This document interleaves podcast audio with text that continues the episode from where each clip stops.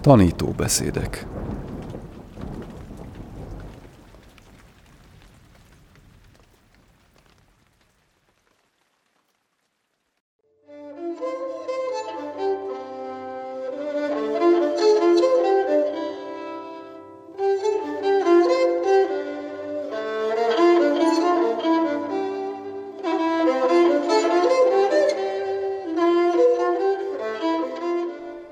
Acsán Szumédó, az időskor elfogadása. Acsán Asoko, jó reggelt Luangpor. Acsán Szumédó, jó reggelt Acsán Asoko. Asoko, köszönöm, hogy időt szántál erre a beszélgetésre. Ma 2021. december 30-a csütörtök van. Ma arra szeretnélek kérni, hogy mondj pár szót az időskorról, mivel láthatóan rendkívül békés és elfogadó módon éled meg ennek a megtapasztalását. Úgy tudom, hogy lassan elveszíted a látásodat, a makula degeneráció miatt, és a hallásod sem olyan, mint volt. Néha az egyensúly érzéked is nehezen működik. Mégis úgy látszik, nincs benned csalódás vagy harag ezek miatt a nehézségek miatt. Sokan megjegyezték ezt, és nagyon inspiráló élmény, hogy ennek tanúi lehetünk. Megtennéd, hogy mondasz erről pár szót? Szumédó Nos, az időskor olyas valami, amit mindenki megtapasztal, aki sokáig él. Mindannyiunknak együtt kell élnünk idős emberekkel, a szüleink megöregszenek. Ahogy idősödünk, a fizikai részünk is öregedni és hanyatlani kezd, ami természetes. A buddhista tanítás a testet egyértelműen önvaló nélkülinek tekinti, nem tartja az egyén tulajdonának, és nem tartja az egyént azonosnak vele. A kolostori életben töltött évek során és Luang Porcsá tanításának megfelelően úgy szemléljük a testet, mint körülményt, mint annak természetét és a test természetes haladását a középkor, az időskor és a halál felé. Az én koromban az ember már felkészült az öregedés folyamatára, és a test elkerülhetetlen halálára. Ez egy éveken át tartó elmélkedés. Tényleg pusztán ez a test lennék? A vizsgálódás. Tényleg ez a test az, ami én vagyok? Azután végig gondoljuk a funkcióit.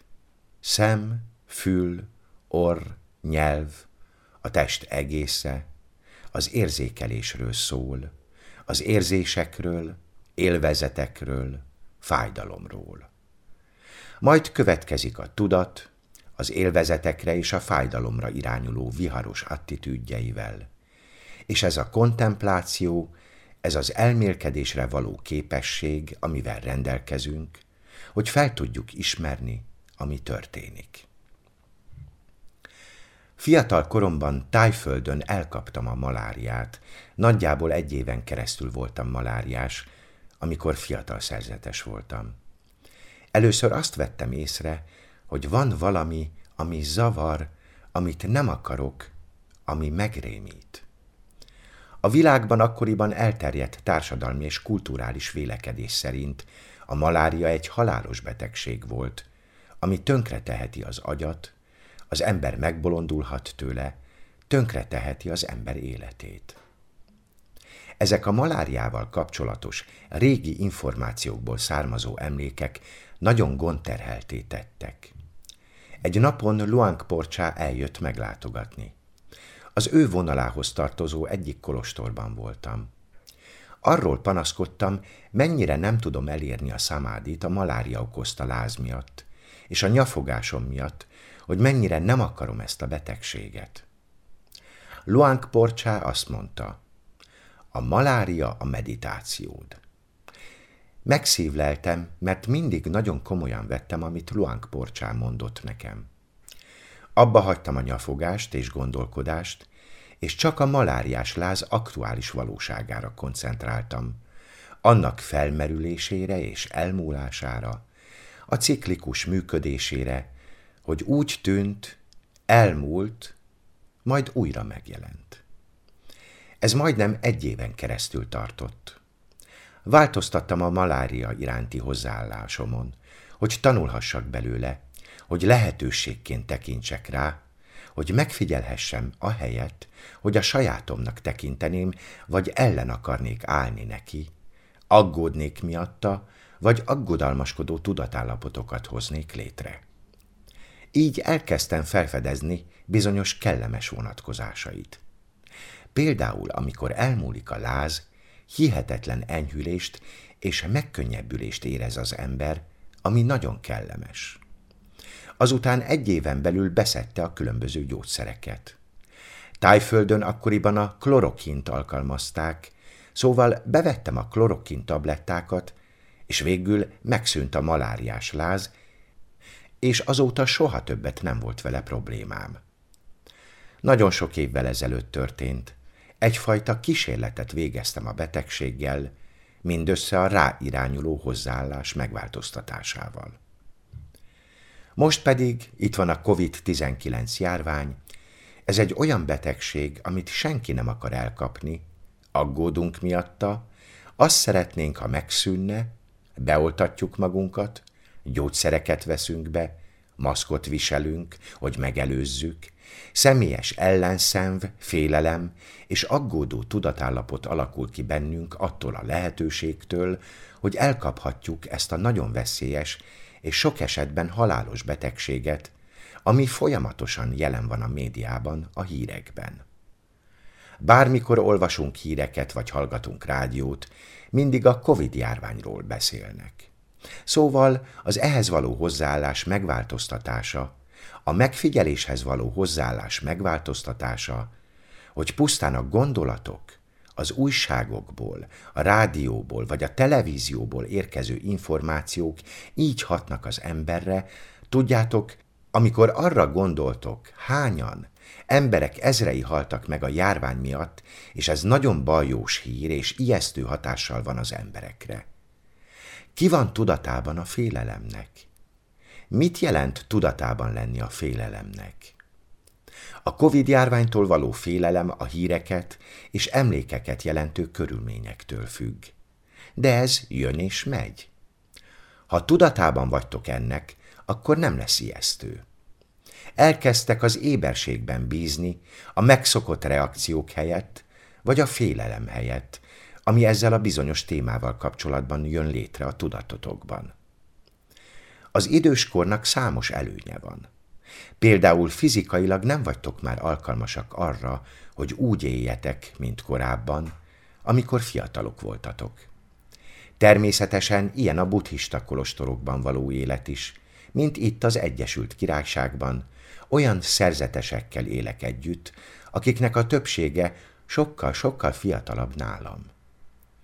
Nagyon gyorsan tudnak mozogni, tökéletes a látásuk és a hallásuk, körbe tudnak szaladni, letérdelni, leborulni, leülni különböző szamádi testtartásokban, és így tovább, olyan módokon, amit én már nem tudok megcsinálni. Tudjátok, azt veszitek észre, hogy hihetetlenül ügyetlenek vagytok, egy idő után bottal kell járnotok, egy másik szerzetestől függtök. Például, hogy elkísérjen a kúnyhomtól a templomig, azután készítettek nekem egy speciális széket, amiben ülhetek, nem kell a térdeimre ereszkednem leboruláskor, mert ehhez már nem vagyok elég ügyes. Ez már túl nehéz nekem. A szanga engedélyezte, hogy csak a fejemet hajtsam meg, amikor belépek a szentébe. A fiatal szerzeteskori énemhez képest, ahogyan képeztek, amikor fiatal szerzetes voltam, amikor abszolút elvárások voltak ezek, hogy megfelelően végezzem a leborulást, hogy a lábaimat megfelelő pozícióba tartsam, miközben a földön ültem. Azután hirtelen azt veszi észre az ember, hogy nem tudja olyan jól behajlítani a térdét, hogy nagyon ügyetlennek tűnik, és ostobán néz ki, miközben próbál térdre ereszkedni, vagy amikor később felpróbál állni, több szerzetes is oda siet, hogy segítsen felállni. Visszaemlékszem a fiatal szerzetes koromra. a fiatal koromban történt komoly képzésemre, ezekre a mozdulatokra, szertartásokra, amikor abszolút elvárás volt, hogy ezeket megfelelően és kellő tudatossággal hajtsam végre, most pedig hirtelen nem vagyok képes megcsinálni. Ezt is használhatjuk tehát az elmélkedés tárgyaként. Megfigyelhetjük a korai képzést, annak módját, ahogyan fiatal szerzetesként képeztek minket Tájföldön, Vadbagongban, és hogy milyen most számunkra ez az emlék. Annak az emléke, hogy mi a helyes, mi a jó, mi a megfelelő viselkedés, a megfelelő testtartás, és hogy ez nem lehetséges többé. Visszatérnek az emlékek, és még mindig érzi az ember a vágyat, hogy ezeket a dolgokat a megfelelő módon végezze el, de már nem tudja megtenni. Ennek a valóságnak a tudata, amikor ez felmerül, elég ahhoz, hogy megbékéljünk a világgal, ahelyett, hogy olyan mércéknek akarnánk megfelelni, amelyeket fiatal szerzetesként, fiatal férfiként, fiatal nőként tanultunk meg. A szanga sem várja el többé, hogy úgy teljesítsünk, mint egy fiatal szerzetes. Férfiként azzal a problémával kell szembenéznünk, hogy a férfi büszkeségtől szenvedünk, ezt a fajta büszkeséget kell kezelnünk, ami a legtöbb férfiben megvan. Nem akarunk bolondnak tűnni, nem akarunk öregnek látszani, nem akarunk tehetetlennek látszani. Ismerjük a bátorság, az erő, a gyorsaság, az atletikus alkat eszméjét, és az összes többi dolgot, ami belénk ivódott fiatalkorunkban. De az öregkor ilyen. Szóval az öregkorral kapcsolatban nem az a feladatunk, hogy dicsőítsük vagy kritizáljuk, hanem hogy elfogadjuk. Megtanuljuk elfogadni, felismerni, hogy a testünk nem a személyiségünk, nem az, akik valójában vagyunk, hanem egy körülmény, egy tulajdonság. Most december van Angliában, itt ülök a kunyhomban, és az évszakok változását figyelem, ahogyan az őszből tél lesz. Lehet látni az elkerülhetetlen, fokozatos elhalványulást, ahogyan az ablakunk előtt lehullanak az őszi falevelek, megbarnulnak, ráncosak lesznek, különböző színeket öltenek. És most, éppen ezen a csütörtöki napon, 2021. december 30-án a kunyhom körül álló fák nagy része már kopasz, tehát csak kopasz ágakat lehet látni. A december olyan, mint az öregkor. Gondolom, vannak popdalok, amelyek az őszi falevelekről szólnak. Van a Szeptember című dal, emlékszem, hogy hallottam fiatalkoromban. Az évszakok váltakozása is lehet az elmélkedés tárgya, főleg az Egyesült Királyságban, ahol az évszakok tényleg világosan megkülönböztethetőek egymástól. Van tavasz, nyár, ősz és tél. Az időskor tehát olyan, mint a tél. A kopaszfák nem olyan szépek, mint a tavaszi fák, és ez tényleg így van. De megvan a maguk szépsége, ha nem a tavasszal hasonlítjuk össze. Azok, amik. Ha a tavaszhoz hasonlítjuk őket, akkor lesz, ami miatt panaszkodunk. Azt szeretném, ha egész évben tavasz lenne, de elég nagy őrültség lenne ilyesmit kívánni, és ide tartozik az is, hogy a dolgok szépsége és tökéletessége, az élet folyamatosan változó körülményei folyamatosan egy adott szinten legyenek jelen a tudatunkban. Meg kell tanulni elfogadni a test öregedését, ahogyan csökkenni kezd az érzékelés és a test funkciói. Már nem olyan a testünk, mint egy fiatal szerzetesé, már nem vagyunk olyan gyorsak. Ezt természetes jelenségként kell felfognunk. Tesszük, amit tennünk kell, a helyett, hogy valamilyen módon a személyiségünket azonosítanánk vele, például azt mondanánk, öreg ember vagyok, és csak panaszkodnánk és nyafognánk az öregség miatt. Sokkal jobban tesszük, ha megbarátkozunk ezzel, teljesen rendben van, ha annak látjuk, ami valójában. Ha csak a berögződéseimet követtem volna, azt, ami belém ivódott fiatalkoromban, akkor azt mondanám, az öregkor igazi szívás, bár ne kellett volna megöregednem, vagy panaszkodnék, azt kívánnám, hogy fiatalon halljak meg, vagy ilyesmi. Tudatában vagyunk a felmerülő tudatállapotnak. Ez az éberség a menedékünk, ezáltal láthatjuk meg a valódi természetünket, amiben megbízhatunk. Ebbe az éberségbe helyezzük a bizalmunkat úgy, ahogy van. A gondolkodó elme kritikus. Amikor megszületünk, egy újszülött csecsemő nem gondolkodik semmin, nem beszél még semmilyen nyelvet. Teljesen spontán reagál az őt érintő ingerekre, mivel tudattal rendelkező emberi alakban létezik, de nem vágyik arra, hogy máshogy legyenek a dolgok, nem hibáztat másokat a saját kellemetlenségei vagy problémái miatt. Egyszerűen csak spontán reagál az ingerekre, ahogyan azok az adott pillanatban felmerülnek. Az öregkor olyan, mintha visszatérnénk ehhez a fajta ártatlansághoz. Kivéve, hogy a csecsemő ártatlansága nélkülözi a bölcsességet, az idős ember ártatlanságában pedig ott van a bölcsesség, ami vezetheti őt. A bölcsesség az, amikor a dolgokat annak látjuk, amik. Olyannak, amilyenek. Vagyis, hogy minden mulandó, ami felmerül, az elenyészik, és hogy a damma, az alternatív valóság személytelen. Mit jelent a személytelenség éppen ebben a pillanatban? Mi az, amit nem én találok ki, nem én hozok létre, vagy nem úgy hiszek benne, mint egy elméletben vagy egy vallási tanban? Ez az éberség, ami spontán, az itt és most, ami mindig jelen van. A tudatos éberség mindig, bármit érzékeltek is az érzékszerveken keresztül, legyen az kellemes vagy fájdalmas, a tudatosság mindig tiszta, éber. Az is ilyen, amikor a Covid járványra gondolunk, amit senki nem akar. Személy szerint én sem akarom, szeretnék örökre megszabadulni a Covid járványtól. Ez a tudatom kritikus működése. Szóval ez az éberség, ami a személyes és a nem személyes között áll, a személy, amit létrehozok. A gondolkodás a gondolataim. A jóval és rosszal, helyessel és helytelennel, mennyel és pokollal, igazzal és valótlannal foglalkoznak. Mindig ezen az elkülönítő, megkülönböztető módon működnek, hogy mi a jó, mi a rossz, mit lehet, mit tilos, stb. Az éberség viszont nem kritikus.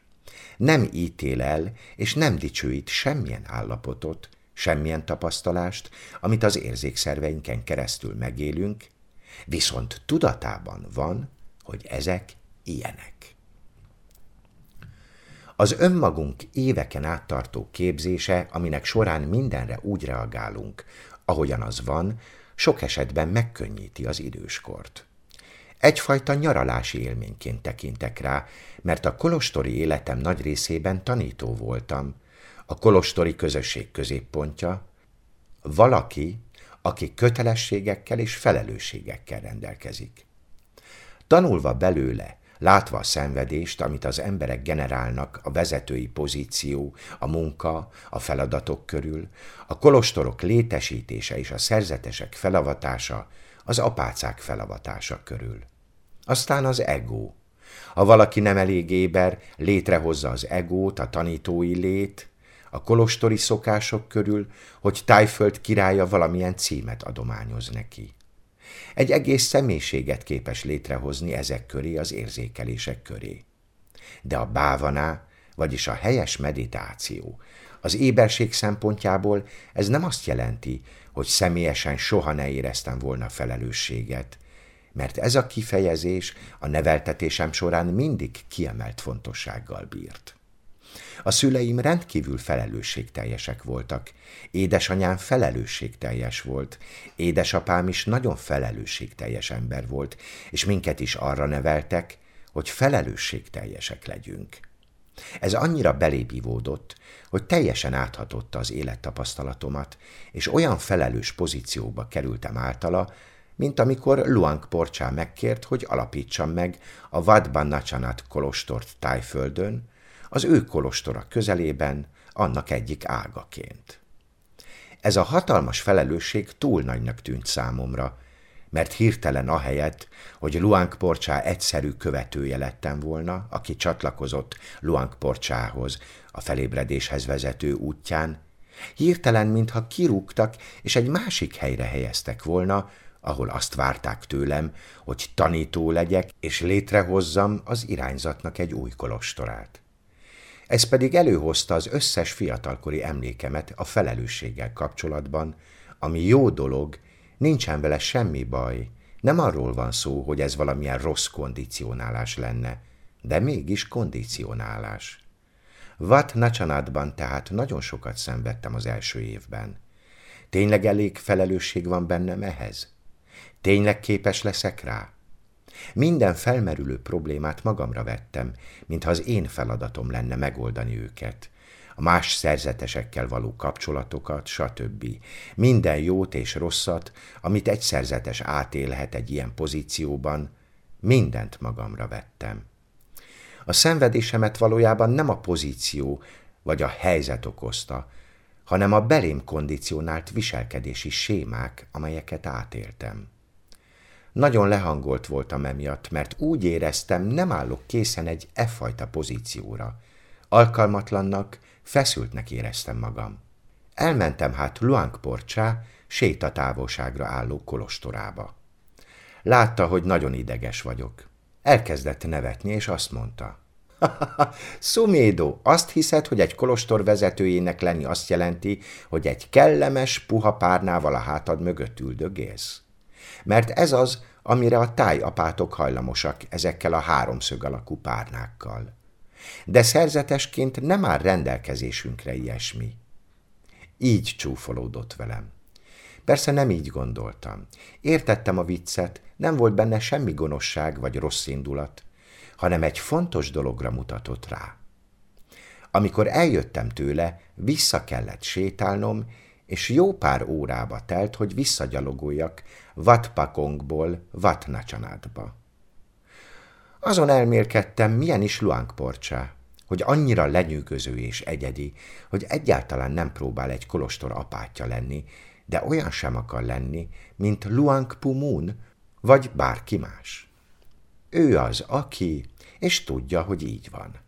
Számára teljesen kényelmes, hogy az, aki. Ha abban a pozícióban van, hogy egy kolostor apátja, számára az is kényelmes. Ő is tapasztal válságos helyzeteket, a szerzetesek illetlen viselkedését, az emberek panaszkodását és egyéb közönyös szituációkat, hogy sok más szerzetes kritizálja a környezetében, stb., és úgy látszott, teljesen nyugodtan fogadja mindezt. A kolostor vezetésével járó felelősség sosem volt kérdés, mégsem jelentett problémát, mert ő nem tette azzá. Úgy tudta vállalni a felelősséget, hogy nem vette személyesnek. Ez a belátás segített, hogy felismerjem, annak kell lennem, aki vagyok, ahelyett, hogy versenyezni próbálnék Luán Porcsával, vagy az ideájaimat akarnám követni azzal kapcsolatban, hogy milyen szokások a megfelelőek a tájkolostorban, amire egyébként hajlamos voltam az első évben. Azt hittem, olyannak kell lennem, mint Luang Porcsá, vagy más ácsánok, akikkel együtt éltem, és felnéztem rájuk.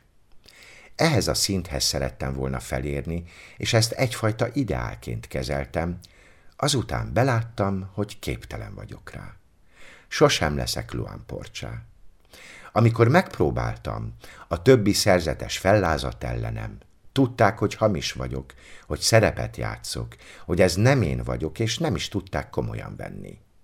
Az volt a probléma, hogy át akartam változni valakivé, felvenni a szokásait, felvenni egy tanító szerepét, amire az életem során szerzett tapasztalatok által kondicionáltam magam, az alapján, amit ezekről az eszményi pozíciókról gondoltam. Luang Porcsá segítségével beláttam, hogy ő elégedett azzal, hogy az, aki. Nem próbál tökéletes apát lenni, és nem akar mindenben tökéletes lenni. Luang porcsák közelébe élve mindig érezni lehetett ezt az elégedettséget körülötte, mert ő mindig kényelmesen érezte magát önmagaként. Sosem éreztem, hogy valaki más, vagy akár tanító, ácsán akart volna lenni. Ezért volt mindig annyira kellemes olyas valaki mellett élni, mint ő. A világiként élt életem nagy részében azt tapasztaltam, hogy szerepet játszottam. Szerepet játszottam, megpróbáltam úgy tenni, mintha, azzá próbáltam válni, ami nem voltam, kontrollálni akartam magam, el akartam nyomni az érzéseimet, és a különböző dolgok miatti bűntudatomat, a bűntudatot amiatt, hogy ennyire tökéletlen ember vagyok. Az érzést, hogy valami nincs rendben velem, mert nem feleltem meg annak az ideálnak, amilyen lenni szerettem volna. Kaptam egy ideált a keresztény neveltetésem által, és ez egy jó ideál volt. Az ideálok mindig tökéletesek. De az emberi lét ilyen, és meg kell tanulnunk elfogadni emberi mi voltunkat, hogy a testünk ilyen, ilyen az emberi test, és ehhez a tapasztaláshoz hozzátartozik az időskor is. Ha elég sokáig élünk, ha fiatalon halunk meg, nem kell keresztül mennünk ezen, de ha olyan sokáig éltek, mint amilyen öreg én vagyok most, megtapasztaljátok az öregkort, és ezt az összes aspektusát. És ez ilyen. Egyáltalán nem vagyok bosszús, és nem panaszkodom miatta. Belenyugodtam. Ez ilyen, és egyáltalán nem is akarom, hogy máshogy legyen. Megtaláljátok a valódi menedéketeket. Ez a menedék a test tudatosságában rejlik, ami által többé már nem személyesen szemlélitek, hanem így. A bőr ilyen, a ráncok ilyenek, a homályos látás ilyen, a helyett, hogy azt kívánnátok, hogy máshogy legyen. Hozzászoktok az élet szükségszerűségeihez, hogy a test öregszik, hogy megpróbáltok vigyázni rá, hogy nem bántok ridegen vele. Megfelelően étkeztek, mozogtok, elvégzitek a test számára szükséges dolgokat, akkor is, ha már öreg. Nem kínozzátok, nem bántjátok. Szóval, ha így gondolkodtok az időskorról, az egyfajta békés hozzáállásnak találhatjátok. Én úgy érzem, időskorban nagyon békés tud lenni a tudat. Természetes békét ad az, hogy nem kell olyan helyzeteket létrehoznom, ahol minden csendes és tökéletes ahhoz, hogy én békés tudjak lenni. Még egy nagyon eseménydús élet közben is békés lehet. Mert ez a természete. A tudatosság békés. A tudatos éberség maga a béke. És ez egy megszakítható béke, mert a körülmények, amelyeket a testen keresztül látok, hallok, szaglok, ízlelek, tapintok és érzek, csak ritkán békések. A körülmények a természetüknél fogva nem békések, mert változnak. Ne úgy gondoljatok a békére, mint egyfajta állandó körülményre, mert nem az. Nem körülmény, hanem a tudatos éberség valósága, az itt és most. Nem számít, hogy fiatalok vagytok, vagy öregek, így is, úgy is ugyanaz. A damma nyelvén megfogalmazva, ez az éntelenség. Ez a damma, ez a végső valóság, a jelenben időző békés tudatosság. Ez a damma, a menedék a dammában. Nem a dammáról alkotott elképzelések, nem a róla alkotott elvont fogalmak. Többé már nem fogalom, többé már nem valamiféle metafizikai elmélet, amit a gondolataitok által hoztok létre, hanem az itt és most éberségének valósága.